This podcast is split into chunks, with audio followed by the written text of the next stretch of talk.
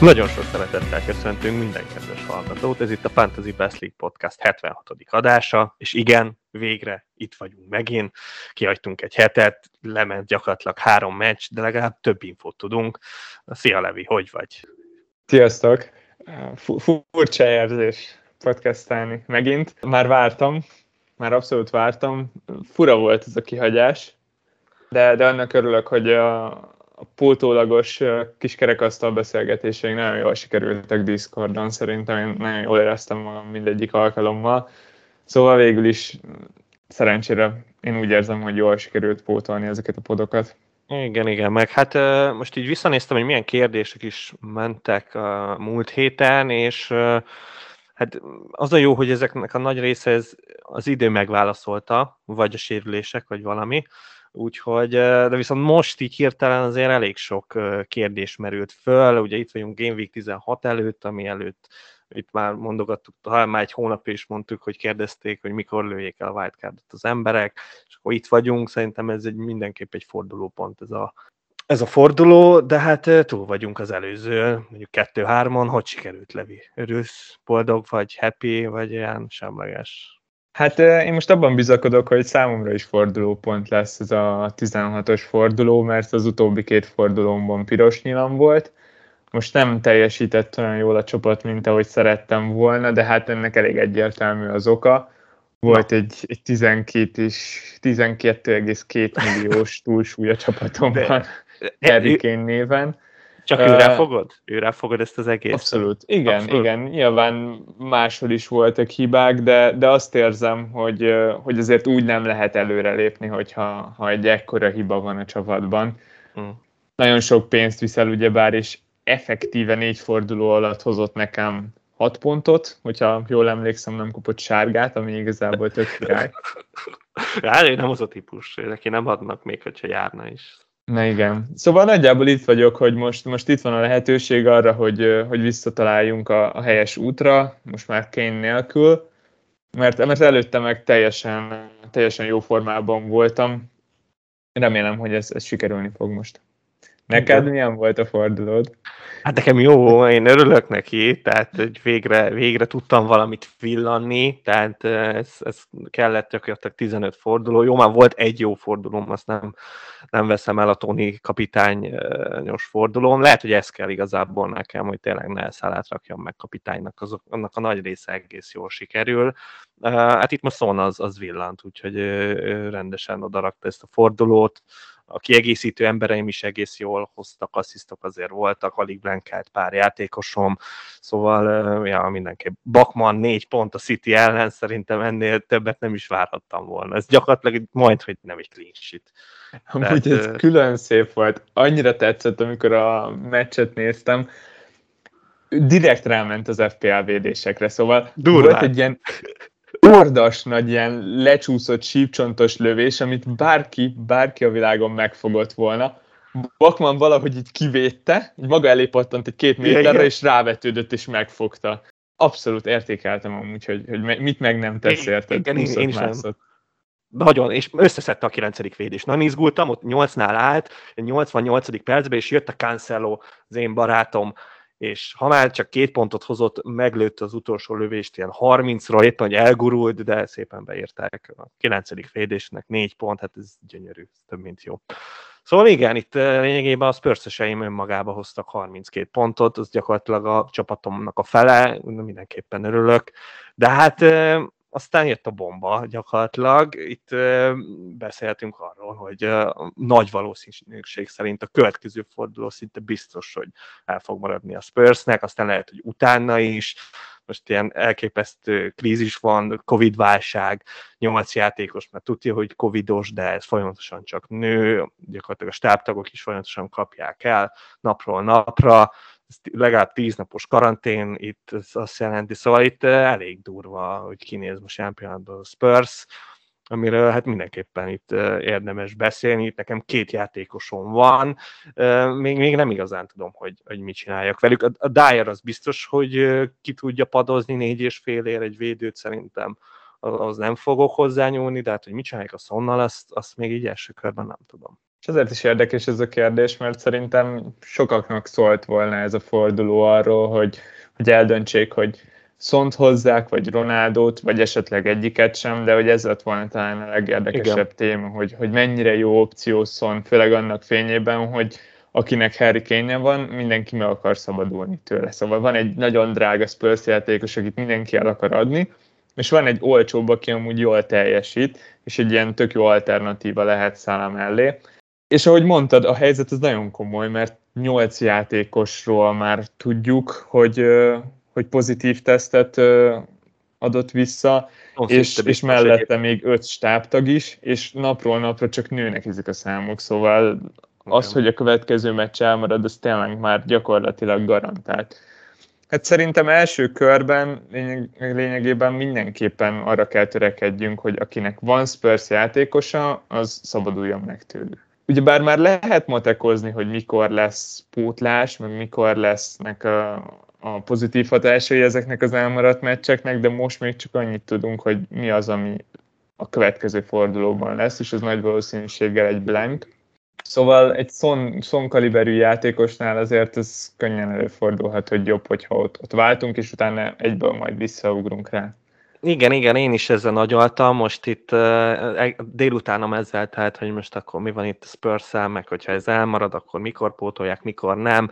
Jó reg Ben Krellin táblázatot, azt igen, én is elővettem, bár abban még azért túl sok minden ezzel kapcsolatban nem volt, de, de, de egy Twitter posztja volt, és aztán utána néztem, hogy mi is ennek az alapja, és, és ugye itt már ő mondogatta ezt, hogy ha esetleg nagyon extrém módon úgy alakulnak a dolgok, akkor, akkor Game Week 21-re akár egy, egy tripla Spurs forduló lehet, és akkor megnéztem, hogy ennek mi kell, hogy kell, és akkor láttam, hogy, hogy ahhoz ki kell esniük a Liga kupából a West Ham ellen, ami nem lehetetlen, de hát azért az, az nem is olyan biztos, tehát ezzel azt gondolom, hogy első körben, hogy ott a Spurs az esélyes, és akkor megnéztem, mi van, hogyha ott nyernek, akkor ott nem lehet még csak dupla fordulójuk sem, és, és ahogy így nézegettem, az viszont tudti, hogy a 20, utána a 22 vagy a 23-ban biztos, hogy belefér majd egy dupla, tehát ez annyira messze van, hogy, hogy addig én biztos, hogy nem, a szont, szont biztos, hogy ki kell venni, mert eleve most, ha a két meccs az necces, utána jön a pool, és akkor utána jön a 19-től egész okés sorsolása, az, az három forduló még a következőkben, úgyhogy igen, én is mindenképp azon vagyok, hogy, hogy valószínűleg kiveszem. Ha mínusz ér, már pedig valószínűleg mínusz ér, mert én már a két cserémet előttem. Itt a bizonytalanság, ami borzasztóan zavaró, Nagyon mert rossz bár kb. biztosra szerintem tudhatjuk, hogy a hétvégén nem az lesz meccsünk, de ugye bár halljuk sokszor, hogy, hogy lehet, hogy a következő, az azt követő Leszter elleni meccs is el fog maradni. És pont ezért ilyenkor van az, amikor én, én nagyjából mindig úgy döntök, hogy jó, akkor ezzel most már nem éri meg uh, szórakozni. Talán valaki le akarná padoztatni, mert van egy tök jó 5,6-os játékosa, aki, aki beállhat, hogyha a következő fordulóban is ott találja magát szon nélkül, akkor az meg már nagyon kellemetlenné tud válni nagyon hamar. És úgy, úgy összességében is Afrika kupával, meg az összes többi ilyen dupla fordulóval Blank, én mindig úgy gondolkozok, hogy azért csak úgy szépen sorjába haladjunk. Igen. Ö, nagyon hosszú távon én nem szeretek tervezni ezekben az időkben. Jó tudni, hogy mikor lesz micsoda, de, de azért az 5-6 fordulós tervek azok mindig megdőlnek decemberben.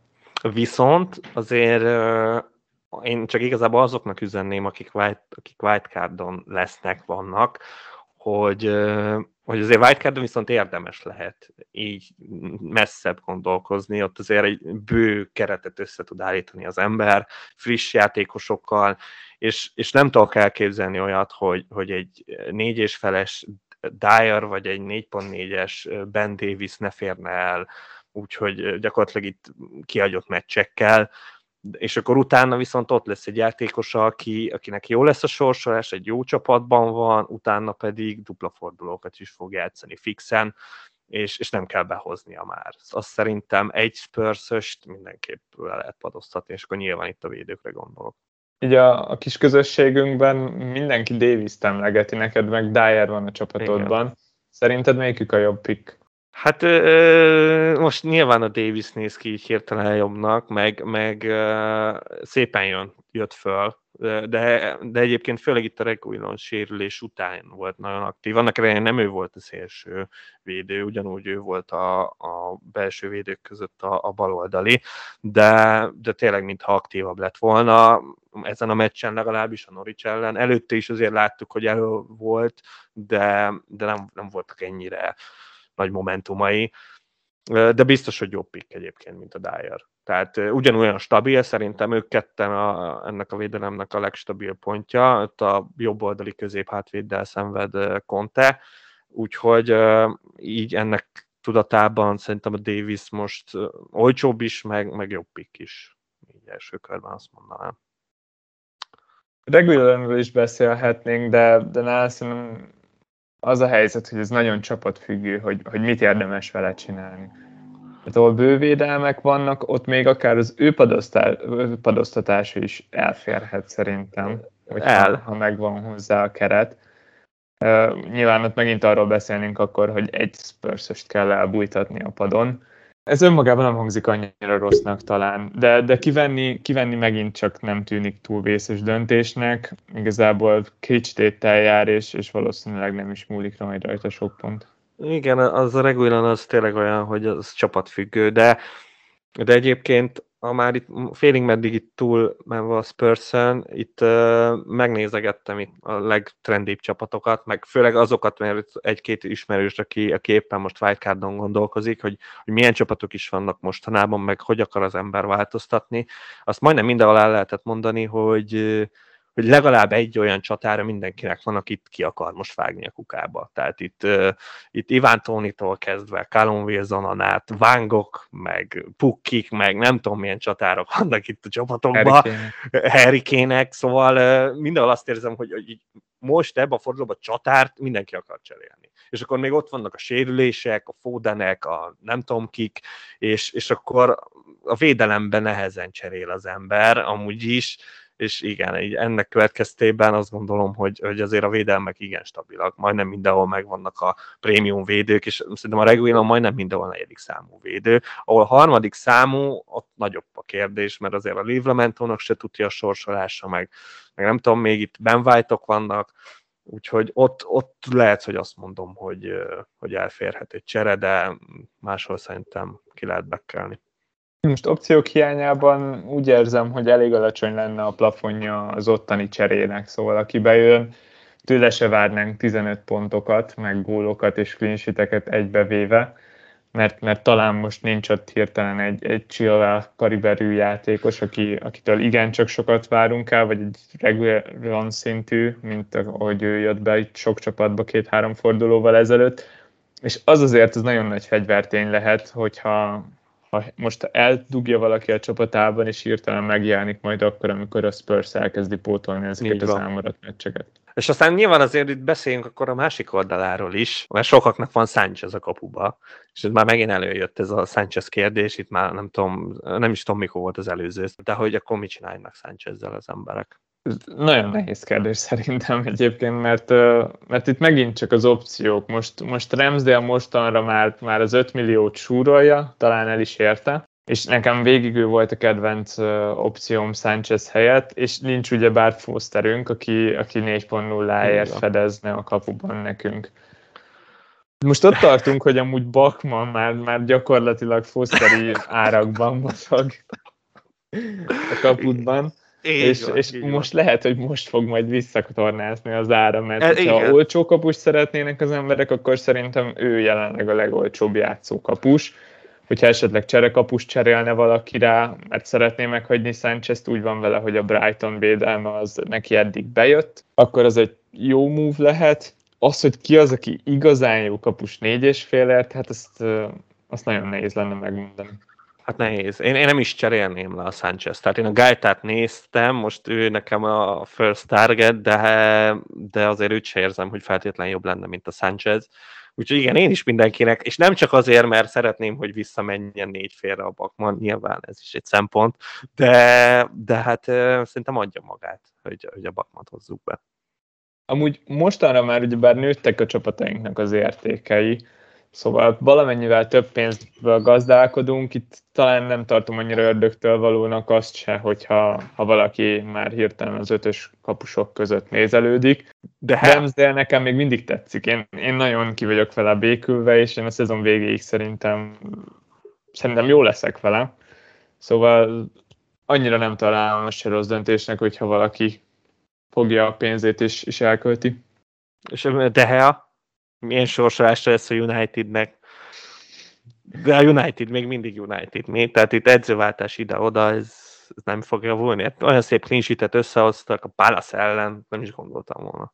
Nagyon domináns volt egyébként a, a csapatnak a játéka, és nagyon jó meccset sikerült összehozni. Főleg hátul lényegében ember emlékezet óta nem volt olyan meccs, ami ennyire nyugodtan zajlott volna le. Így hirtelen egy nagyobb Palace helyzet van, ami megmaradt előttem, de az is egy ilyen kavarodás utáni igen, volt, nem a az szokásos egy az egybe rávezetik a United kapusára és belevik. igen, az Ayevnek volt egy, egy ilyen zicsere. Nem rossz, abszolút nem rossz egyébként. Én adom. Nagyon azért nehéz bármit is mondani, mert a gondolataim nagyon messze járnak a United védelemtől és a United kapusától hát, jelenleg. Pedig egyébként tök sok, jó, nem sok kérdés érkezett, a Donátot izgatja nagyon itt, például a Diego Dalot, ugye itt nagyot ment így hirtelen, és akkor, de én, én úgy tudom, hogy a Van Bissaka sérült volt, tehát az volt a, a fő indok, hogy, hogy a Dalot játszott, de, de tényleg nagyon jó volt, és lehet, hogy jobban fog illeni Rágdik rendszerében, és akár kiszorítja a Van Bissakát. Itt, itt szerintem amúgy akkor érdemes egy picit beszélni a Rágnyiknek a rendszeréről, meg arról, hogy mit is láthattunk így a United-től az első meccsükön. 4-2-2-2 volt a felállás. Ez, igen, erre az, az az, amire mindenki számított az egyik fő koncepció volt, hogy nem akarta egyedül hagyni Ronaldot elől. Ezt a, nagyon egyébként nagyon érdemes meghallgatni a meccs utáni nyilatkozatát, mert ott lényegében az alapjait felvázolja az elképzeléseinek. Az egyik ilyen volt, hogy Ronaldot nem szerette volna egyedül hagyni, a másik az az volt, hogy kettő tízessel szeretett volna játszani, azért, hogy a pálya közepén sokkal-sokkal dominánsabb tudjon lenni a United. Ennek viszont az egyik következménye az, hogy hogy sokkal nagyobb munka és szerepkör hárul a szélső hátvédekre, mert hogy ők kell biztosítsák a csapatnak a szélességét. És ilyen feladatkörre az biztos, hogy Dalot sokkal alkalmasabb, mint Van Bissaka, aki támadásban nagyon-nagyon-nagyon gyenge.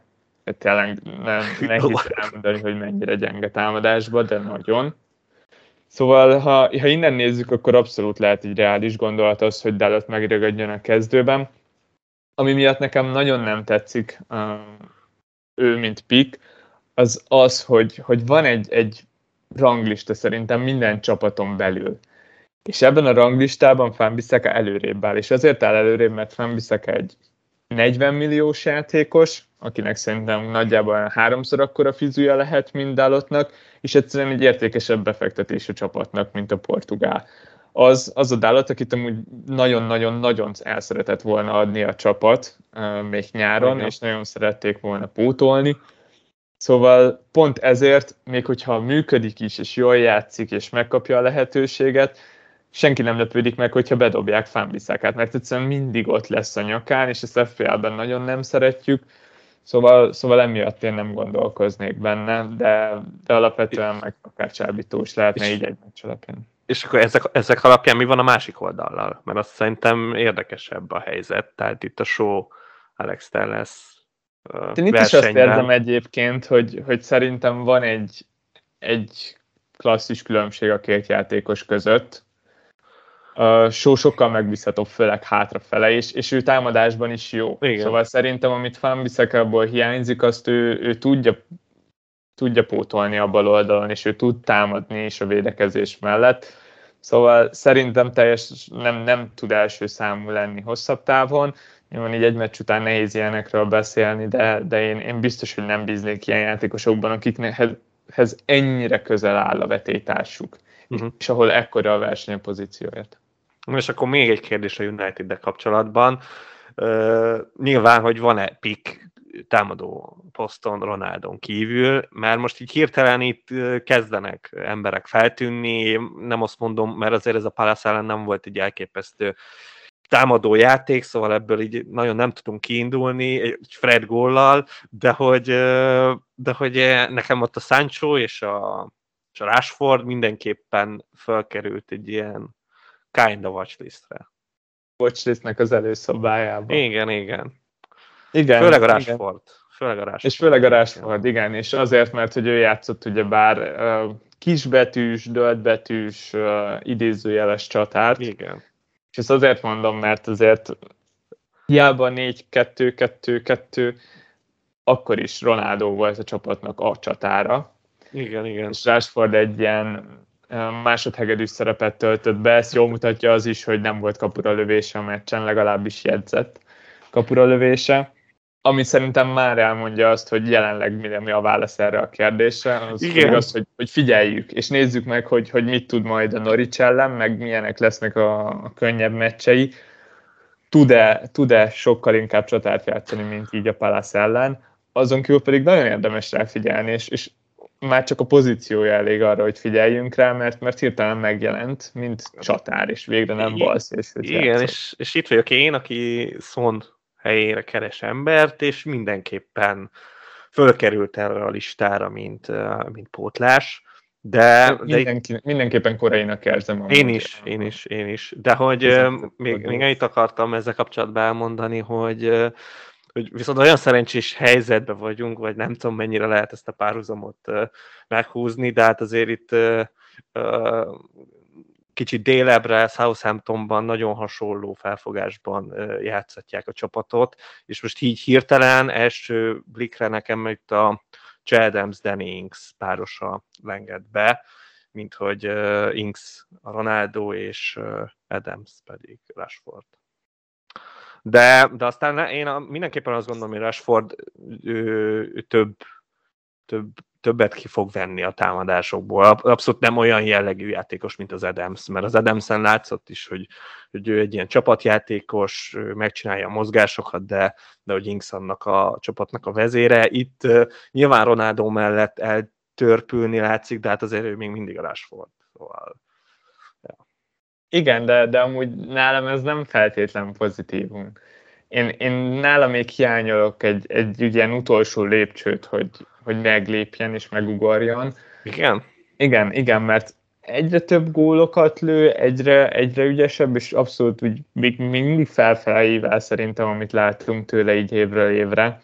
De, de nem érzem azt a magabiztos teljesítményt, hogy nem érzem azt, hogy leülök egy meccset nézni, és, és Rashford gólt fog lőni, hanem mindig nagyon örülök, hogyha gólt lő. De, de nem, nem érzem azt, hogy, hogy egyszerűen olyan hidegvérű befejező lenne, meg annyira megbízhatóan hozná ezeket a gólokat, hogy, hogy azt tudjuk mondani, hogy, hogy akár FPL pick legyen, mert azért ahhoz kell az, hogy konzisztens legyen a teljesítménye egy játékosnak. De, de viszont stabil lesz szerintem, én azt gondolom. Tehát, hogy, hogy ott az első két helyre ez a Ronaldo Rashford szerintem így, hogy Cavani még sérült jó darabig, így én nem gondolom, Meg amúgy hogy is, meg bárki amúgy más. is, szóval Cavani, hát Cavani azért... számolunk fel, akkor valószínűleg Ronaldo cseréjeként és Ronaldo szerepkörét átvéve. Én, én abszolút azt képzelem el, mert, mert nem, szexi lenne. Csak, szerintem is, szerintem is, de egyszerűen... Kettő együtt 2021-ben, már lassan 22-ben uh, idősek mind a ketten. Én azt érzem. Persze. Nem azt mondom, hogy 20 meccsen ők lesznek a csatárpáros, de, de hogy úgy felfeltűnhet. Nyilván Rashford is például visszamehet, akár Sancho helyére, de, de az biztos, hogy ez a Sancho Greenwood, ők ketten osztoznak majd a, a negyedik megmaradt poszton, mert a Bruno nyilván az ő alap. Igen, és akkor még itt nagyon van... erős lesz, de Bruno-nál ugye bár azt érzem, hogy ő, ő tízik nélkül nem tudja hozni ezt az árcédulát. Hogy mondtad, a percek a nagy probléma Sancho-nál, meg a Greenwoodnál. És akkor ott van Ronaldo, aki, aki szerintem már így a Palace meccs előtt is sokaknak ott volt a radarján, pusztán a sorsolás miatt egyszerűen ezt a United sorsolást nem, nem tudjuk elengedni. Nem, nem, tényleg nem. És én sem, jelenleg ott vagyok, hogy, hogy nem akarom Ronaldot, de hogy ő a legvalószínűbb cserém a hétre, még nem léptem meg, mint már nagyon sokan, pedig nagyon adja magát, főleg azoknak, akiknek kény van a csapatában, hát ott egyszerűen a csapat könyörög azért, hogy valahol menjen kény, és, és Ronaldo, Ronaldo nagyon egyértelmű cserének tűnik. A, a percekről szerintem már nagyon sokat beszéltünk, hogy így decemberben elképesztően bizonytalan, hogy mennyit fog játszani. I- igen, azért rengeteg szerintem keresni de, fogja a csapatát. Igen, igen, szerintem is. De amúgy Lingard... nagyon érdekes volt, hogy a meccs előtt volt egy olyan nyilatkozata még, amikor az Arsenal meccset nézte a lelátóról, hogy ő még nem látott ilyen idős játékost, ilyen jó fizikummal és egy ilyen elképesztő munkabírással. A meccs után meg egyébként az dicsérte, hogy, hogy mennyire jól teljesített a, a pressingen belül is Ronaldo. Abszolút ment, tehát látszik, hogy beállt a sorba. Tehát jó lesz, de attól függetlenül nyilván most itt a decemberi hajtásban én magam sem tudom elképzelni, hogy, hogy mindig meccsen végigjátszom. Igen, igen, és akkor vajon tudja hozni azt, tudja pótolni pontokban a kimaradt meccseket a többén? Igen. Valahogy, e- ha, csak, ha csak elkattog, és, és viszonylag kevés pontot hoz, olyankor fájnak igazán azok a kihagyott találkozók. Igen, itt, itt szépen lassan, ebbe, ezt majd meglátjuk. Nyilván, aki könnyen tudja a Ronaldo cserélni a, a kémből, az, az, az most behozza, de, de hát a többiek meg majd később szerintem. Igen, ez, csapatokat ez nem forgatnám fel Ronaldo nem, miatt. Egyértelmű, Egy nem. cseréből meg nem fáj annyira, mert utána Igen. majd megint egy cseréből kirakja az ember, hogyha ha nem működik. Így van. Tehát nyilván még nem volt annyira meggyőző United, hogy most én minden áron akarjam a Ronaldót, de közben a sorsás nagyon bika, de, de simán el tudom képzelni egy Norwich idegenbeni meccsen, hogy megint csak küzdeni fognak, és, és nehezen fog jönni a gól. Szerintem azért nem, nem áll engedhetetlen. Igen, és szerintem most senki nem látja egyébként azt, hogy, hogy ha van egy Ronaldo csapatban, akkor őt megrakná csapatkapitánynak Szalával Na hát igen. versenyeztetve őt. Hát igen, igen. Főleg, hogy a Szálának a következő két meccse megint csak, hát jó, mondjuk ez a Villa otthon, ezzel lehet vitatkozni, de, de szerintem az, az is Időmúlásával azért... egyre rosszabb sorsolás lett. Uh, igen, igen. De, de hogy, hogy azért nehéz lesz megrakni igen a Ronaldot. Pedig én, én azért szeretném megrakni a szálán kívüli embereket, mint ahogy ezt a podcastban is mondtam, de ahogy néztem, következő két fordulóban nem tudok rajta kívül mást megrakni. Minden esetre egyébként jó Manchester United szurkolónak lenni most. Igen? Jó? Uh, igen, igen, határozottan jó, és uh, nagyon tetszett egy, egy uh, statisztika a hétvégéről, ami, ami nem is annyira FPL releváns, de a támadó harmadban szerzett labdák terén ez volt a legjobb teljesítménye idén a Unitednek a Premier League-ben. 12 vagy 13 labdát 12. szereztek, és a, a második legjobb az pedig 7 volt. Hát én konkrétan én odáig mennék, hogy Ferguson óta én úgy tudom nem volt ilyen. De, de ez, ez csak egy ilyen uh, kószaposztban láttam, ami, ami nem volt ennyire hiteles, mint a, a BBC-nél vagy a Sky-nál. Uh, de nem tartom kizártnak egyébként. Nem, nem, és amúgy teljesen elképesztő, hogy, hogy mik zajlanak le egy csapaton belül egy héten, egy hét leforgással. Igen, ez, ez már Tuhel óta, ez, ez, ez, már hozzá vagyunk szokva, de, de azért mindig eléggé megdöbbent. Még egy érdekes statisztika, amit olvastam, az az, hogy Rágnyik lett az első olyan német edző, aki megnyerte az első bajnokiát a PL-ben.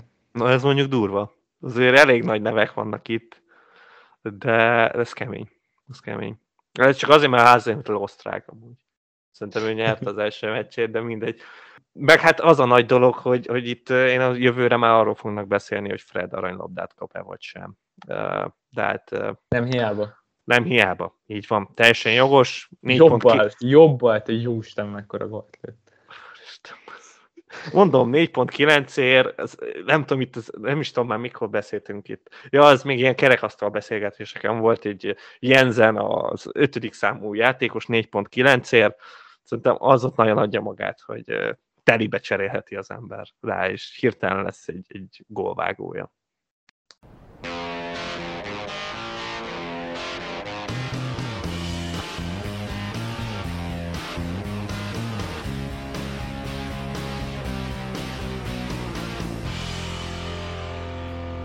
Jó volt egy kicsit úgy beszélgetni a Unitedról, hogy nem csak temetni kellett őket, ezért így az elmúlt hetek, hónapok után ez egy Évek. változatosság volt számomra. Na, na.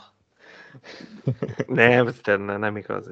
Ahogy említetted korábban, már beszéltük azt, hogy a 16. forduló az egy, az egy jó alkalmat tud nyújtani a wildcardokra, még megmaradt wildcardokra, azon keveseknek és szerencséseknek, akik elképesztő türelmet bizonyítva és gyakorolva még most is rendelkeznek az első wildcardjukkal. Gyűlöljük őket.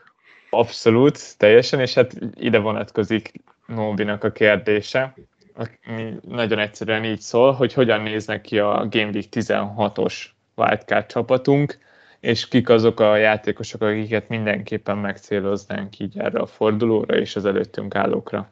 Igen, én itt nézegettem, én összeraktam egy csapatot, egy hirtelen, tehát, hogy itt még érzem, érzem benne a hibát, meg a, meg a hibás pontokat, de azért vannak benne fix elemek, amik, amiket így nem, nem hiszem, hogy azon nagyon változtatnék. És hát igen, akkor ez szerintem az első kérdés, amit el kell dönteni egy ilyen csapatban, hogy Ronaldóval vagy Ronaldo nélkül. Szerintem ez mindennek az alapja és én úgy voltam vele, hogy ha már wildcardoznék, én száz százalék, hogy hoznám Ronaldot. Tehát én, én lehet, hogy ezért wildcardoznék, vagy nem is tudom, hogy mit mondjak erre. Tehát hogy e, ebbe annak ellenére, hogy elmondtuk a negatívumokat, de viszont akkora lehetőség van a, a pontokra, hogy, hogy főleg csatárkrízisben, hogy én szerintem ez, ez önmagában adja magát ha már az Antonio még ben van, akkor, akkor szerintem hagyjuk. Ha nincs bent, akkor, akkor az egy érdekesebb kérdés, de, de szerintem a, a csapatok nagy részében ő ben van. És, és hát Josh King, vagy hát Dennis, kinek melyik a, a szimpatikusabb, nekem Josh King, az, az megint csak szerintem itt, itt nagyon adja magát. És akkor nyilván az, hogyha a Ronaldo ben van a csapatban, akkor, akkor a középpálya, ott, ott nem tudsz berakni három szitist, hogy a Balla szeretné, vagy még kettőt is nagyon nehezen, de Zsota elengedhetetlen, egy szit is nyilván, Szalá is, és, és akkor a védelemre már nekem úgy maradna ilyen esetben pénz, de hát azért vannak itt olyan csapatok, ahol, ahol ez lehet, hogy kicsit másképp néznek ki, hogy, hogy a két prémium védőt férne csak el nekem ebbe az esetbe, de, de valahogy, jó, nyilván most a James Ray nagyon pipa vagyok, tehát, hogy behoztam, és három kör alatt hozott egy pontot, előtte meg négy kör alatt hozott hatvanat, szóval így azért ezt nehezen tudom tolerálni. Attól függetlenül nyilván jó pick, de, de én most őt simán elengedném tekintve a Chelsea helyzetét, sorsolását, és, és akkor három-négy és feles védő között így ellennék, és biztos, hogy beraknék egy Spurs védőt a későbbiekre. És akkor Tetszik. még egy, egy-két nevet tudok mondani, itt a Lemtit is biztos, hogy beraknám, a Lemti, Dyer, vagy mondjuk a Davis, ők ketten biztos, hogy ott lennének, és akkor nyilván ez mondjuk a következő fordulóban ők biztos, hogy nem játszanának, és akkor cserébe egy olyan négy és feles kéne berakni, akinek most jó a sorsolása. Én például most egy West védőt néznék, akik baromi olcsók, itt például a Diop az 4.3, és a két középpártvéd lesérült, persze, ha az milyen védelem, ahol az Issa Dioppal kell számolni, de a West Hamnek is baromi jó ezt a sorsolása, és nem hiszem el, hogy nem hoz majd kinsiteket, szóval hogy valami, valami ilyesmi. Például a Fornászt is beraktam, szóval azért várom a West Ham és az erős, az annyira nem jó az a West Ham. Itt nagyon nehéz belekötnöm be is, mert mert lényegében hasonló csapatot dobnék össze én is.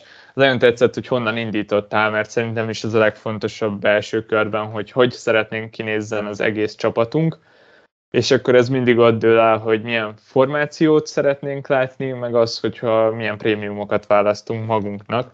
És így, így kezdésnek én is Ronaldóval indítanék, már csak azért, mert hogyha wildcardon rakod be, akkor onnan már csak egy cserébe kerül kirakni és átmenni máshova, míg mondjuk Máténak két cseréből állna ugyanezt a művelet. Szóval ezért ez, ez nagyon tetszett, és a, a csatár poszt az, az nagyon adta magát. Szerintem Bowenről majd még úgy is fogunk beszélni a West Ham kapcsán, aki így opció lehet Antonio pótlására, hogyha én, valaki más irányba akar elmozdulni. Én, én egy nevet néztem, akit, akit uh, Antonio helyre hoznék, hogyha mondjuk olyan esetben, akinek nincsen bent Antonio, és 7.9-ért kellene most behoznia, és, és az kicsit fájna neki. Én bármennyire is gyűlölöm, tehát elmondhatatlanul gyűlölöm ezt a játékos, de De az Aston Villa annyira jól néz ki, hogy, hogy én, én, én nem vetem meg, aki, aki az Oli Watkinsban gondolkozik, mert, mert, mert látok benne rációt. Értem, hogy most például egy Liverpool elleni meccs jön, meg lesz itt egy Chelsea is, de közte meg olyan jó meccsei vannak, hogy, és annyira erősnek tűnik így most Gerard alatt ez a villa, hogy, hogy én nekem Watkins tetszik az az igazság, hogy, hogy és az Antonio meg nyilván idegesít, hogy, hogy mennyire nem is az az Antonio, aki a szezon elején volt, és, és őszintén leszek, én nem gondolom, hogy nagyon javítana ezen a, a könnyű sorsolás, de hát bár így lenne, én lennék a legboldogabb. Érdekes, abszolút érdekes, amit mondasz. Ez egy, az lesz az egyik legnehezebb pontja szerintem ezeknek a wildcard csapatoknak. Ott a, nyilván az olcsó csatár, meg a drága csatár között megtalálni, hogy ki legyen a, a középár kategóriás csatárunk. De, de minden esetre szerintem mind a ketten amúgy jó opciók. És a védelemben én egy annyit variálnék, hogy nyilván ez nagyon attól függ, hogy ki mennyi, mennyire tudta megerősíteni azt, hogy mennyire tudta a csapatának az értékét növelni az eddigiekben.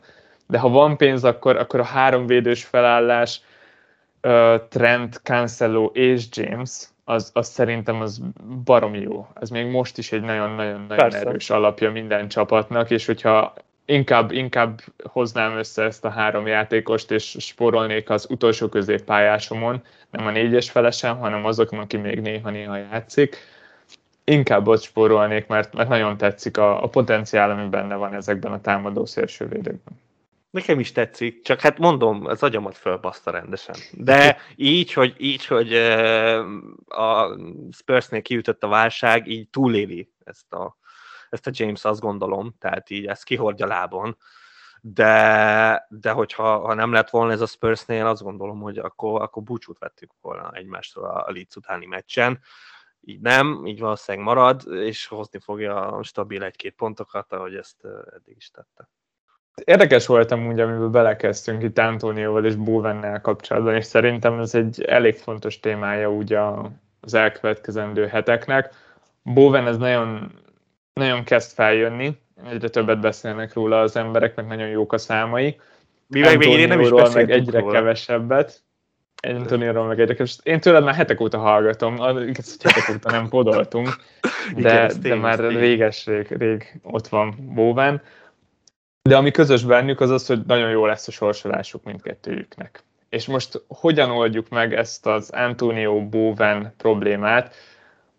Nagyjából merre járnak a gondolataid ebben a témában? Nem tudom, tudod, az a bajom ezzel a Bowen sztorival, hogy amíg még nem beszélt senki Bowenről, addig, addig, addig tök vicces volt, hogy hoznám Bowent. Így, hogy gyakorlatilag már, már mindenki, tehát már olyan, olyan is hozná, aki azt tudja, hogy ki az a Bowen, így már nem annyira szeretem a Bowent, és plusz nyilván múltunk is van, meg, meg ott van a másik két középpályás, akik 0-5-tel olcsóbbak, és, és őszintén nem gondolom azt, hogy, hogy sokkal rosszabbak lennének nála. Tehát így, így emiatt, emiatt van bennem egy olyan, hogy, és miért ne hoznám a Fornász vagy a Benrámát? Szóval igazából bennem ez a kérdés is fölmerül. Értem, hogy, hogy most az utóbbi ez időben... innentől már csak Dac Máté, ez, ez ne, nem, annyira szépen leírtad, hogy elvették, a csúnya gonosz emberek elvették a, a választottadat, és, és most már ők is foglalkoznak vele, és akkor, akkor te csak azért is akkor tovább mész. Igen, igen. De, de, de most a Dacon túl is mondom ezt, hogy, hogy igazából például most a Fornásznak is tudok pozitív dolgokat mondani, ugyanaz, ami például a Bowenben megvan, mind a kettő szögletrúgó, mind a kettő stabil, és, és nem tudom, tehát a Bowennel én nem érzem ezt a 0-5-öt, amennyivel ő többet tud a másik Én igen, kettőnél. én igen, mert Igazából ezt egy jó, egy jó befejező, egy igazi támadójátékos. Fornász a kettőjüket összehasonlított, sokkal inkább az előkészítő, sokkal inkább Ez az, igaz. aki ügyes a labdával és visszább játszik amikor, amikor a letámad a West Ham, olyankor nem egyszer van az, vagy szimplán védekezésben, hogy amúgy Bowen van legelő a, a csapatból, és Antonio mögötte van. És az ilyen dolgok szerintem nagyon-nagyon sokat számítanak. Az, hogy egyáltalán milyen pozíciókat vesz fel egy játékos, minél előrébb van, annál nagyobb az esélye, hogy gólt lőjön. Nyilván ez egy nagyon egyszerű dolog, de, de ez működik szerintem fantasyben. És hogyha megnézted a hétvégi Chelsea elleni meccset, akkor tök jó pontokat hozott Bowen, nagyon király, de ami még sokaknak nagyon tetszett benne, az az, hogy amúgy volt egy kihagyott üres kapus helyzete. És ez ilyenek nagyon sokat érnek. Volt, tény, tény. Uh, igazából tényleg csak Fornálszal akarom összehasonlítani, mert, mert a Berrá már nekem se tetszik, hogy őszinte legyek, tehát ez, ez csak olyannak mondanám, aki így be, akar, be akarnék húzni a csőbe, mert, mert ő tényleg nekem se tetszik, mert, mert itt a Lanzini, igaz, hogy a Lanzini tudjuk, hogy a következő, per, következő meccsen 10 perc után lesérül, de, de mi van, ha nem? Tehát mi van, ha most életlen nem sérül le, és, és a, a Lanzini azért veszélyes mindenképpen rá. Na mindegy, de akkor visszatérünk Bowerre. Én azt erősnek érezném, hogy, hogy két West Ham támadom legyen. Tehát ennyire nem jó ez a West Ham. Főleg nem a kis csapatok ellen, bár, bár évelején jók voltak, nem tudom, de, de most idén nem, vagy ebbe a periódusban nem úgy néznek ki, mint ahol nekem két Ham támadó kéne. A lényeg ez. Egyetértek, nekem is ez az a gondolat, ami megfogalmazódott a fejemben, én gondolkoztam azon, hogy hogy mennyire lehet egyáltalán jó választás Bóven. Hogy valakinek már ott van Antonio a csapatában, akkor szerintem elképesztő módon adja magát az, hogy, hogy nem rakjuk ki és rakjuk be Bóvent. Nekem ez ilyen plusz egy lépés fölöslegesen. Még akkor is, hogyha olcsóbb Bóven. Az viszont, hogyha valakinek nincsen most Antónia a csapatában, és szeretné fedezni a West Ham-et is, és arra gondol, hogy esetleg tudja pótolni, na arra szerintem tök jó választás lehet. Igen, és akkor kit ajánlanánk ebbe az ártartományba, a bóván helyett, mert én például ezzel bajba vagyok. Tehát őszintén mondom, mondjuk a Lukász nagyon adná magát, mert egyébként tök jól nézett ki, tehát ugye itt megint csak válság van, de hogy olyan nehézkes, hogy, hogy így ebbe a mondjuk ha hat és fél alatt, alatt akarnék keresni középpályást, akkor, akkor lehet, hogy most uh, igazán meg lennék belőve mert, mert hát nem, nem nagyon vannak olyan nevek, akik úgy, úgy bármennyire is tetszenének, vagy a sorsolásuk rossz, vagy a játékos rossz, vagy a csapat rossz. Ez, ez most kicsit ilyen halott tartománynak érzem. Én is, és mint legtöbbször most is ugyanaz rá a válaszom, hogy ez az én államcsapatomban jelenleg nincs, nincs ilyen játékos, és, és egy City középpályás effektíve, vagy egy, egy Zsota a legolcsóbb KP az, hát hogy ez, ez mennyire jó, meg mennyire kivitelezhető sok csapatban, az nehéz. Itt az olcsóbb játékosokat nézzük, akkor szerintem kiemelkedő amúgy Bóván abszolút, és, és el tudom hinni róla, hogy, hogy jól fog teljesíteni, de abszolút amúgy, amúgy vannak, vannak kétségeim. Nekem is nagyon erős a kétségeim vele kapcsolatban. Ő nagy gólok lövője, szóval az ilyen játékosok miatt mindig aggódok, mert nagyon könnyen előfordulhat, hogy majd legközelebb csak szimplán blokkolják azt a lövést, amit elereszt 20-ról és két láb között megtalálja az, út, az útját a hálóba. A teljes bizalmamat nem érzi, de, de a potenciál azt tetszik benne, és, és amikor nincsenek jó választások, olyankor szerintem már ez egy tök jó alap, hogyha valakinek amúgy jók a számai, és, és azt látjuk, hogy amúgy számok alapján itt kellenének, hogy legyenek pontok ez, ez már akár elég lehet. De, de amúgy nekem sem a kedvenc pikkem. Annyit hozzá, hogy hogyha megy egy az egybe szembe a kapussal és kihagyja, akkor, akkor ne, ne essünk össze. Mert, mert ez benne van az ő játékában. Úgy ballal a hosszúra lövi. Mindig. Mindig, mindig. mindig és akkor kapufa mellé megy, kiszedi a kapus, sose lövi a rövidre. Tehát egyszerűen nincs, nincs benne egy ilyen, ilyen finesz, vagy, vagy bármi ilyen váratlan, ami... És nagyon ballábas. És nagyon ballábas, mondom, tehát ha ő nagyon rosszul teljes, tehát ha nem hozza a pontokat, akkor, akkor idegörlő, idegörlő egyszerűen, amit produkál. Tehát mondom, ebből a szempontból, aki nézi is a meccseket, meg, meg így lelkesedni akar, adott esetben három veszthemese lesz, vagy kettő az Antonio Bovennel, akkor, akkor azért az idegrendszerét azt, azt félteném. Csak így, így elsőre ezt így megjegyzésként hozzátenném. És már idegrendszerek miatt aggódunk, akkor City középpályás, mindenkinek kell egy City középpályás, én azt érzem, az abszolút Tény. sláger téma ezen a héten, hogy kit választunk, főleg azok közt, akiknek még nincsen. Sok csapatban már ott figyel Gündogan vagy Bernardo, néhányban Foden. hogy tetszenek? Hogy tetszenek ezek a City nyilván, középpályások? Nyilván tetszenek, tehát azért a City az, az nagyon brutális, és, és ebből valamelyik 9-est fog játszani, ami mondjuk nem azt jelenti, hogy gólokat is lő, csak elhisszük, hogy gólokat is lő. Ez, ez a Foden az egyetlen, de ő körülbelül két meccset játszott így, akkor hozott 40 pontot, és aztán utána bal szélre lett száműzve. Aki meg megint csak... érdemelte. Meg, meg, persze, igen, igen, behoztam, aztán soha nem láttuk már középen. Na mindegy, szóval aki meg megint csak nem tudjuk, hogy milyen állapotban van, valószínűleg nem a legjobban.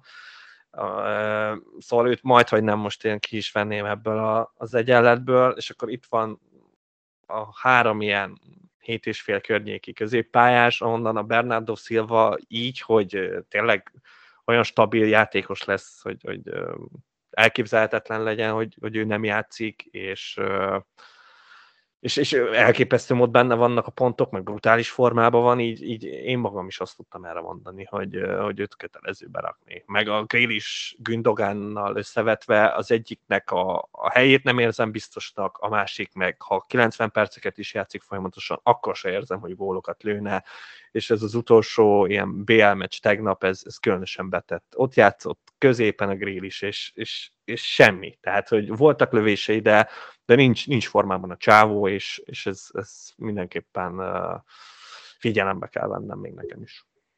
Én a BL meccset nem láttam, de a szezon elején ugyebár már egész sok Jack Daly-t láttunk a Cityben, és és nem csak úgy jöttek a pontok, hanem, hanem az a kevés pont, amit összeszerzett, az is sokszor szerencsésnek Igen. érződött.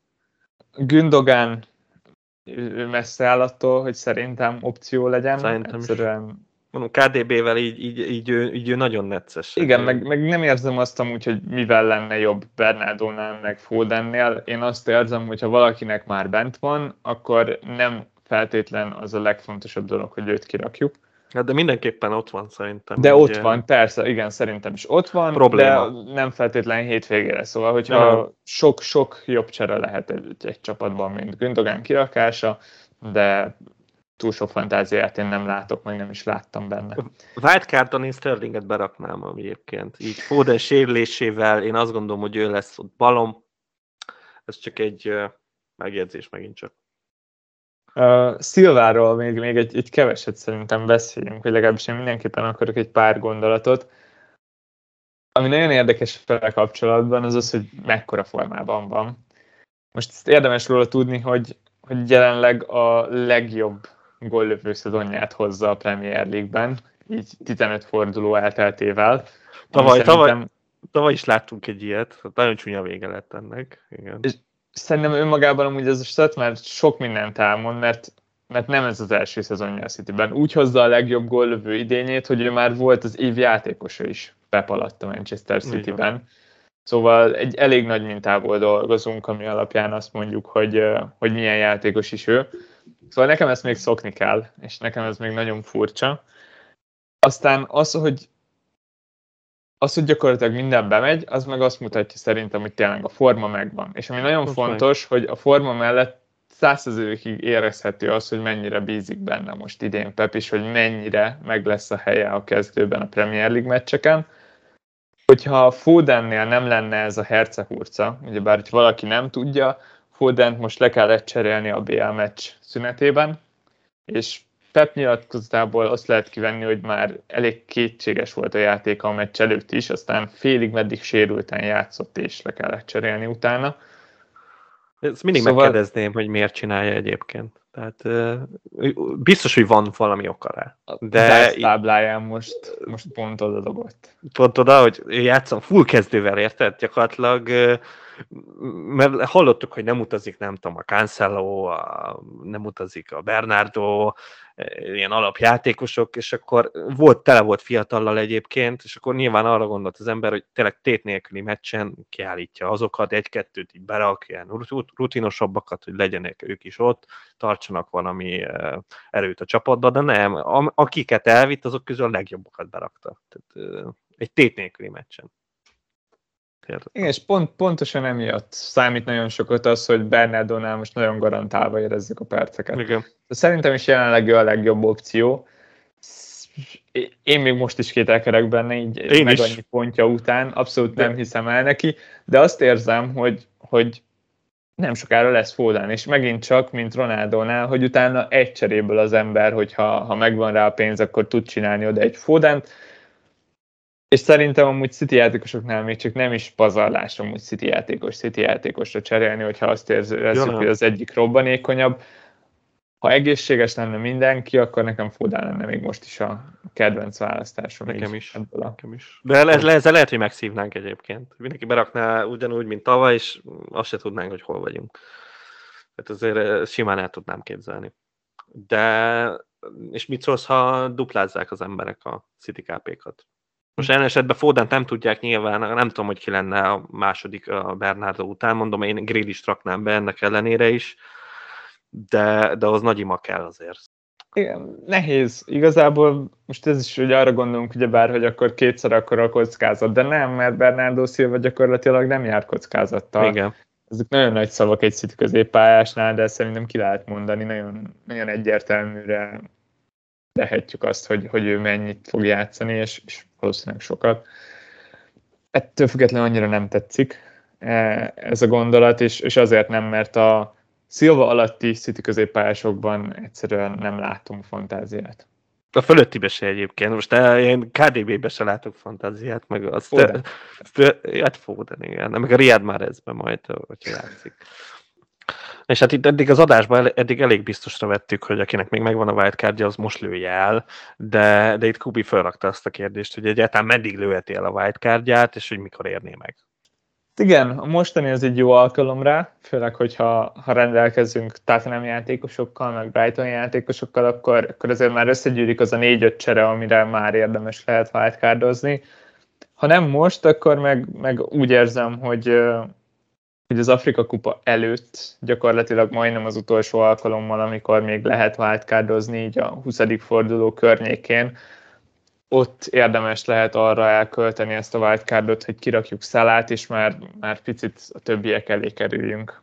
Hát ez, ez egy megjegyzés, nem akarok Afrika kupázni, mert erre még ráérünk bőven, csak uh, most a múlt héten, vagy talán még most a hét folyamán itt a Brenkelere ebből is ledobta az atombombát, ugyanis hát nyilván mi tudtuk, hogy med, mikor kezdődik az Afrika kupa, mikor zárul, ezek alapján ki tudtuk találgatni, hogy melyik meccsekről maradnak el az afrikai játékosok, de most elmetleg van egy ilyen dolog, hogy, hogy december 27 előtt vagy 27 környékén el kell utazniuk a, a csapatoknak, az afrikai csapatoknak, és ez azt jelenteni, hogy már Game Week 19-en is necces, hogy lesznek ezek a játékosok.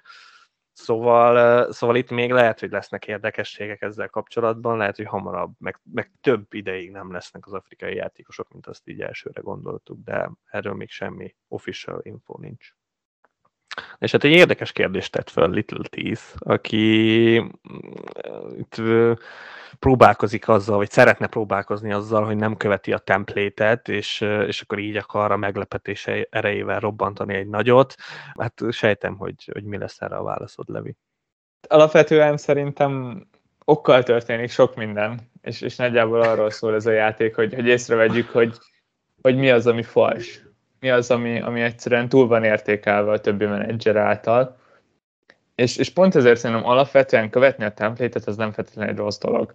Mert a legtöbb játékos, akit nagyon sokan behoznak, az, az okkal történik. És sokszor elég egyértelműen az az ok, hogy most hétvégén hozott pontokat, és néha meg az az ok, hogy, hogy amúgy nagyon népszerű azok között a menedzserek között, akik amúgy sokat foglalkoznak a játékkal, és, és sokat gondolkoznak róla. No, nyilván mind a kettő táborban vannak lufik, és, és igazából az a fontos szerintem, hogy ezeket a lufikat megtaláljuk, és, és az a fontos, hogy kit nem hozunk be a hype vonatok közül, és én, én mindig valahogyan így nézem ezeket a kérdéseket. Teljesen igazad van. Én csak annyit kiegészítést tennék neki, hogy uh, itt a kérdésében benne voltak játékos nevek, de most direkt nem akartam őket felsorolni, de, de imádnám, hogyha a Dennis helyett a Kinget hozná, a Bernardo helyett a Grillist és a Bowen helyett a Fornázt, akkor a, imádnám konkrétan. De, de való igaz, hogy itt, itt lehet, hogy lesznek különbségek a játékosok között. Ha még nem beszéltünk volna eleget a West Hamről, itt Skausernek van még egy kérdése róluk, az, hogy tehát Antoniót eladjuk-e, vagy tartsuk tovább, és ha eladjuk, érdemes lehet -e rámenni Bowenre. Hát tavaly őt is cserben hagyta, úgyhogy akkor nem vagyok ezzel egyedül. Én itt leginkább azt tudom elmondani, hogy, hogy én hogyan gondolkozok, mert, mert szerintem teljesen vállalható eladni Antóniót így a elmúlt fordulók után. De ami nagyon érdekes vele kapcsolatban az, hogy abszolút nem hasonlított az első forduló sem magára, és, és nehéz volt a sorsolás, de, de ez akkor is túlzás valószínűleg, amit így az elmúlt fordulókban láthattunk tőle, és kevés. Szóval szerintem ő, ő nem egy rossz eladás, hogyha valaki így gondolkozik. Én viszont abszolút nem gondolkozok azon, hogy eladjam, mert az én csapatomban én azt érzem, hogy legalább egy 3-4 játékos van, aki nála gyengébb, és ilyenkor felértékelődik az a pozitívum, például, hogy nagyon-nagyon jó sorsolása következik. Ilyenkor extra értékes az, hogy, hogy egy játékoshoz nem kell hozzányúljak. Szóval nem feltétlenül a teljesítménye miatt, meg a benne rejlő potenciál miatt bízok benne, illetve lényegében az utóbbi miatt el tudom képzelni, hogy jó lesz ő még. Persze. És amúgy a Chelsea meccs szerintem egy jó példa volt rá, mert a szombati játéknapon senki sem készített elő több helyzetet, mint Antonio. Nevettünk amúgy, hogy mennyire gagyi volt az asszisztja, de, de mint mondtam, tényleg a Bowen elé meg odarakta ezüstálcán a, a helyzetet, és, és végül üres kapura maradt ki. Szerintem amúgy még teljesen vállalható őt tartani. Nyilván attól függ, hogy ki mennyire bírja ezt, hogy, hogy tíz fordulókon át ne hozzon valaki pontokat. Úgy nagyon összeomlottak az emberek, amikor meglátták, hogy Lánzini lövi a 11-est. De nem tudom, mi alapján gondolták, hogy Antonio lövi. Szóval azt, azt, azt nem tudom. Vonat már el. Az már nagyon régen. Tehát az, azt ő már előtte. Ugyancsak Skauser kérdezte, hogy ameddig el nem kezdődik a, az Afrika kupa, addig megérje prémium csatár nélkül rohamozni. Hát figyelj, 4-5-1-be én simán el tudom képzelni egy, egy, egy darab Joshua king vagy Emmanuel dennis tolni. Én, én ebben nem látok semmi kivetni valót, brutál középpályával, brutál védelemmel, szerintem ebbe olyan hatalmas hiba nem lehet. Tehát itt, itt akkor instant befér két City KP, két Pool KP, és akkor még ötödiknek, amit akar éppen az ember. A te csapatod már most is így néz ki, nem? Az én csapatom ehhez hajt, így van, így van, így van. Tehát én is ugyanígy fogok kinézni lényegében, tehát nekem is egy Antonio King, tehát nekem a 3-5-2 lesz a, a standard, azt gondolom. Lényegében, lényegében nagyon hasonló. Szerintem, szerintem ez, ez működőképes, és most, most akár még trendi is lehet. Itt most érzem azt, hogy, hogy a, talán nem lesz annyi clean a, a nagy csapatoknak, vagy hát reménykedem benne. Tamás kért tőlünk egy helyzetjelentést a négy prémium csatáról a játékban. Máté, választhatsz közülük, hogy kivel kezdesz. Válasszak? Hát akkor kezdem a, azzal a játékossal, akivel, akivel te nem igazán akarsz beszélni róla egyáltalán. A, a fejedbe se akar bekerülni. Hát nyilván Harry olyan gyorsan rövid le lehet zárni, mint a hány pontja van, szóval ez gyakorlatilag nincs értelme benne gondolkodni. Tehát brutál sorsolás mellett se tudott semmilyen életjelet felmutatni a csávó, most kicsit nehezedik a sorsolás, nem gondolom, hogy túlságosan javulna, plusz a Spurs válságról akkor még nem is beszéltünk, tehát hogy ő, ő olyan szinten, tehát hogy gyakorlatilag tényleg bárki hamarabb berakok, mint, mint egy Harry a csapatomba. Igen. Akkor én folytatom azzal a játékossal, akit lecseréltem erre semmire kellőre. Én, én, én, figyelj, ha nagyon akartad volna, róla is beszéltem volna utána. Én de szívesen beszélek Wardiról, mert szerintem Értem. ő a másik könnyű uh, opció így a négyesből. No, és, és azért, mert, mert december van. És, és pont most láthattuk a hétvégén, Aha. az Aston Villa Leicester meccsen, hogy, hogy ő bizony nem tud játszani minden fordulóban, egyszerűen a kora miatt, és azért, mert amúgy nagyon jó kihívói vannak, szóval megteheti a Leszter azt, hogy egy Patsandaka kezdjen csatárban, nekik, vagy egy Kelecsi Jelecsó. Innentől kezdve Wardi nem lehet opció számunkra decemberben. Szerintem tök érdekes lett volna amúgy, hogyha most van egy teljes 90 perces warding, főleg így a, a nagyon szuper fordulója után, de, de ez nem lesz meg, és innentől kezdve Wardi nem pick. Hát akkor én ellopom Lukakut, mert ő érdekesebb, mint a, aki megmaradt. hát a Lukaku az egy nehéz eset, tehát önmagában én, én a Chelsea-vel vagyok most kicsit szkeptikus. Jó, most letoltak két rossz meccset, tehát van ilyen, tehát hogy azért ez megtörténhet minden nagy csapattal, de, de valahogy, valahogy ennek fényében, hogy, hogy a Chelsea is most kicsit rosszabbul néz ki. Lukaku szerintem sosem nézett ki túl jól ebben a Chelsea-ben, így ennek függvényében én azt gondolom, hogy ameddig valami iszonyatos teljesítmény nem tud nyújtani, addig, addig én nem, nem gondolkozom benne. Tehát, hogy ő is annyira messze van tőlem, hogy tehát tényleg esélytelen. Ronaldóról pedig túl sokat nem szeretnék beszélni, mert szerintem, szerintem itt már körbejártuk. Egy, egy jó opció, akiben könnyen benne van, hogy a kén utat járja be, és nagyon nagy besülés lesz belőle. Benne egyre kevesebb prémium csatár van már mögötte, akihez még visszaeshetünk, ugyebár hát van megállapítottam még. fordulókkal ezelőtt, hogy amúgy azért is jó prémium csatárral menni, mert utána lehet váltogatni őket, na hát így az elmúlt sok fordulóban Vordival és Kénnel Lukaku is nem nagyon volt. Lukaku. Szerintem Lukakuig is visszamehetünk, az meg Game Week 3. Igen, lehetséges, hogy, hogy még Ronaldo hozta az utolsó prémium csatár gólomat. Remélhetőleg a következőt is ő hozza, nem rossz opció, de, de amúgy abszolút vállalhatónak látom azt, hogy, hogy valaki azzal próbálkozzon, hogy jó, akkor ezt inkább kihagyjuk, mert ezt már láttuk, és, és akkor megpróbálja máshol behozni ezeket a pontokat. Szerintem ez könnyen, könnyen bejöhet.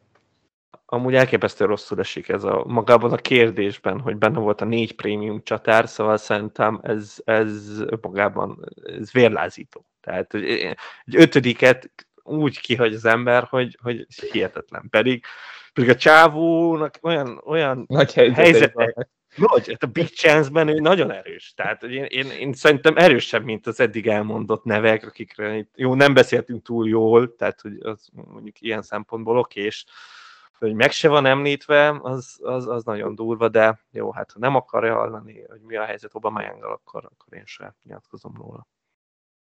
És így a villámkérdéseken belül Dave kérdésével folytatjuk, amiből van jó pár, és, és jobbnál jobbak, így ennyit előre elmondhatok. Az első az az, hogy létezik -e nagyobb gólpassz annál, mint amivel Antonio büntette azokat, akik nem hittek benne és eladták. Hát figyelj, hogyha a futball szabályait megváltoztatnák, és Masuaku maga elé is bedobhatná a labdát, akkor most Antonio asszisztról nem beszélgethetnénk. Így effektív egy fal volt, amire rádobta, visszajött, és bim, ahogy kellett. Tehát azért látszik, hogy, hogy itt Ronaldo nézegetett egy darabig ezt a rugó technikát, nem biztos, hogy össze tudja ezt szedni. Mindezt úgy, hogy 4.4-es védőről beszélgetünk, akit már, már a szezon elején mondtuk, hogy mekkora pik lesz, most látjátok, be, beérett, és gyakorlatilag mindenkinek muszáj lesz berakni. És hát jöjjön akkor a második kérdés hozzád, Levi, ami megint csak nagyon-nagyon jó, hogy ilyen sorrendbe tesszük fel ezeket, ugyanis az a kérdés, hogy Zsota ilyen jól vagy ilyen rosszul céloz, vagy hát lehet, hogy csak simán utálja Conor Cody-t. Ez biztos, hogy utálja. Szóval az, az, felől nincs kétségem a, a, hát de... a kihagyott helyzete után de, de azt meg abszolút nem mondanám, hogy rosszul céloz, hogyha ha jobban megnézzük azt a helyzetet, a két Wolves védő nagyon, nagyon megpróbált egymás mögé elbújni, haladtak egymás felé, és már, már gyakorlatilag egy testé olvadtak, és még így is megtalálta őket Zsota. Meg, és Kódit olyan szinten kilőtte, hogy, hogy embertelen. De hát korábbi csapatkapitányát nem utálhatja ennyire, érted? Tehát, nem, nem tudjuk, hogy miért jött el a Wolfsból, most kihagyná ott őket. Lehet, hogy ott, is ilyen John Terry, Wayne Bridge ügy van e mögött. Hm, inkább jobb ebben nem belemenni szerintem. Mindenki, mindenki szaláról beszél, hogy mennyire konzisztens, és Dave azt kérdezi, hogy mi a helyzet Kénnel. A legutóbbi hét meccséből csak akkor nem hozott két pontot, amikor elmaradt a meccs. Jó, Zseri, hát egyszerűen nem, nem tudok el mit mondani. Tehát, és valószínűleg a következő hét meccsen is ugyanezt csinálná, de megint csak elmaradnak meccsei, úgy sajnos ez, ez megint csak így bedől, és szerintem nagyon szomorúan ül otthon, hogy, hogy nem tudja hozni a stabil két pontjait.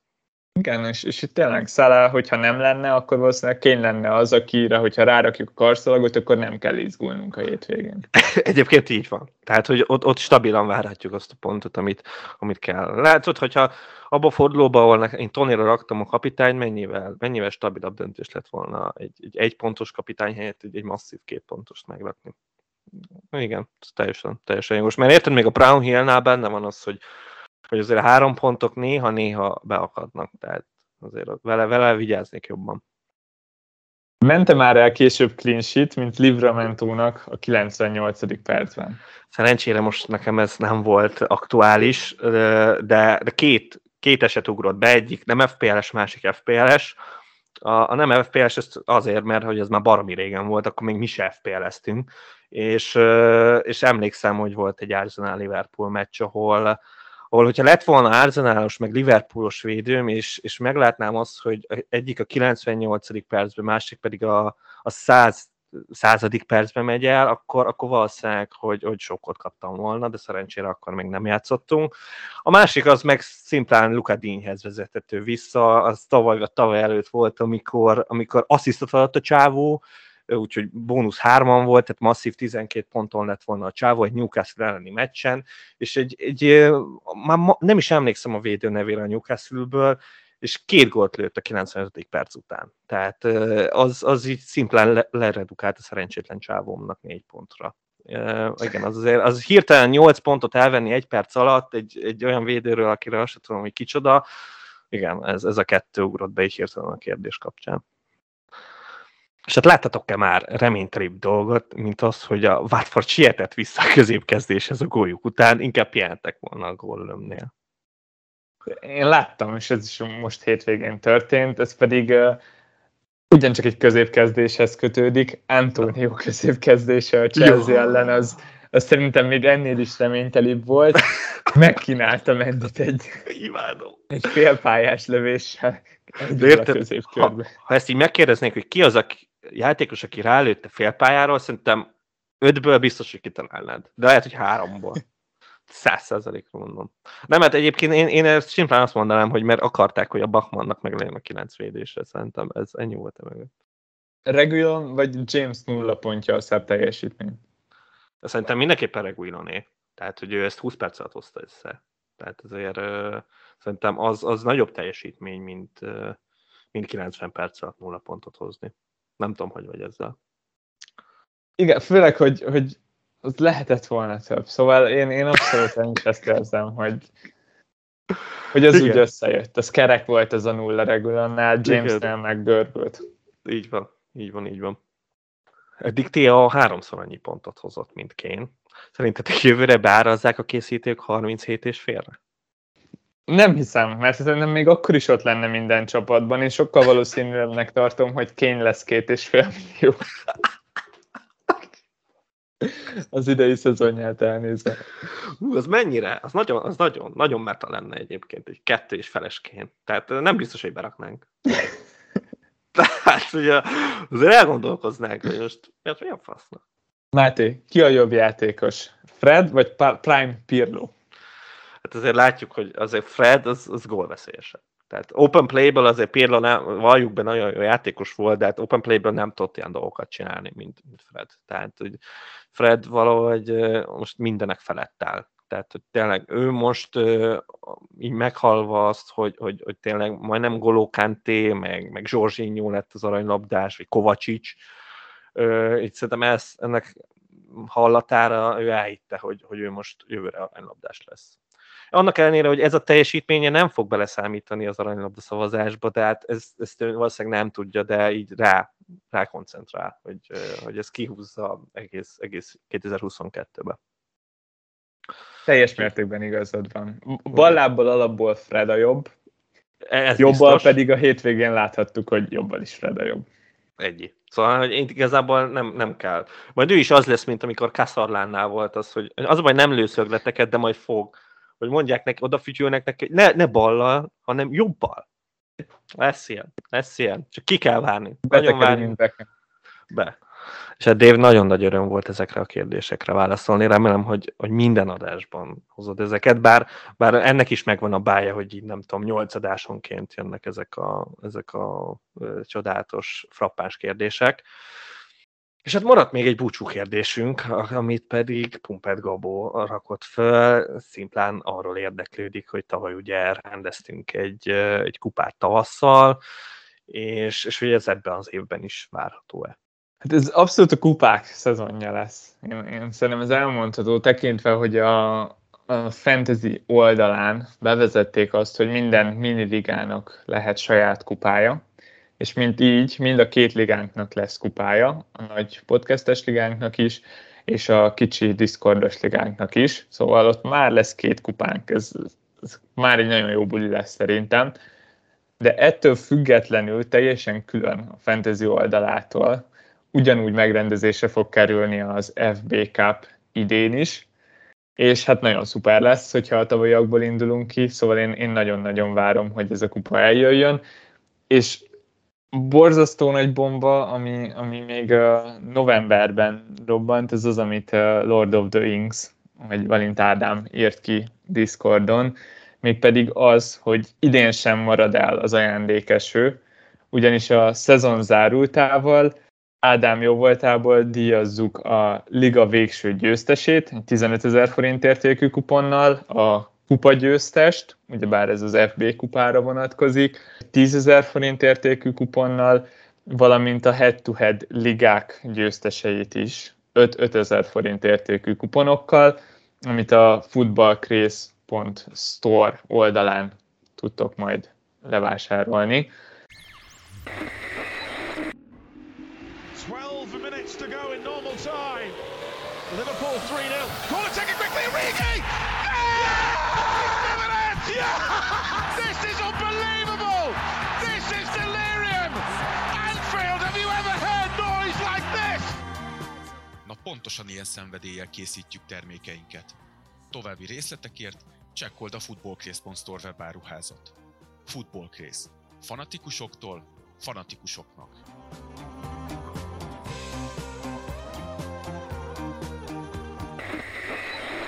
És hát emiatt nagyon-nagyon hálások vagyunk Ádámnak, nagyon örülünk, hogy, hogy nyereményekért is tudunk versenyezni a végtelen dicsőség mellett, és hát nagyon szépen köszönjük neki a felajánlását.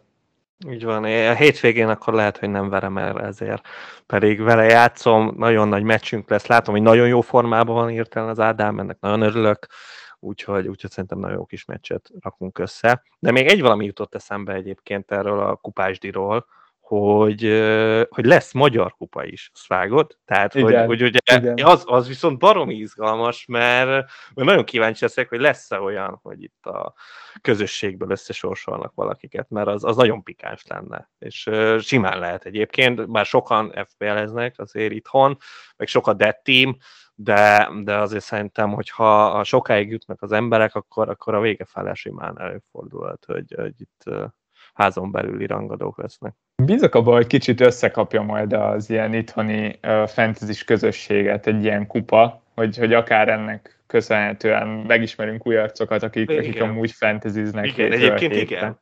Tényleg. Ja, ja. Mert, szóval én, én ebben nagyon bízok, és ez biztos, hogy tök jó lesz végigkövetni, hogy ki lesz majd a, a magyar bajnok. Igen, igen. Fantasyben. És, és hát az összes kupának lesz majd külön szobája a Discord szerverünkön, ahol majd végig tudjuk izgulni ezeket együtt. Így van. És hát nyilván ez, most ez egy nagyon hosszú adásra sikeredett, vagy hát nem tudom igazából, hogy ezt mióta toljuk, de, de elfáradtam, az mindenképp elmondható, de hát értető is, mert hát kiadtuk a múlt heti adást. Viszont, viszont hát igen, jövő is igen, hasonlóan kemény lesz, de, de ott mindenképpen összehozunk egy, egy adást, mert, mert ez így nem állapot, úgyhogy azt, azt, meg, azt megígérhetem. Kettőt azt azért erősnek érezném, de, de hát ki tudja, lehet, hogy össze tudjuk hozni. Na de addig is. Sziasztok! Pénteki deadline lesz, ezt ne felejtsétek, és sziasztok! Tényleg, jó.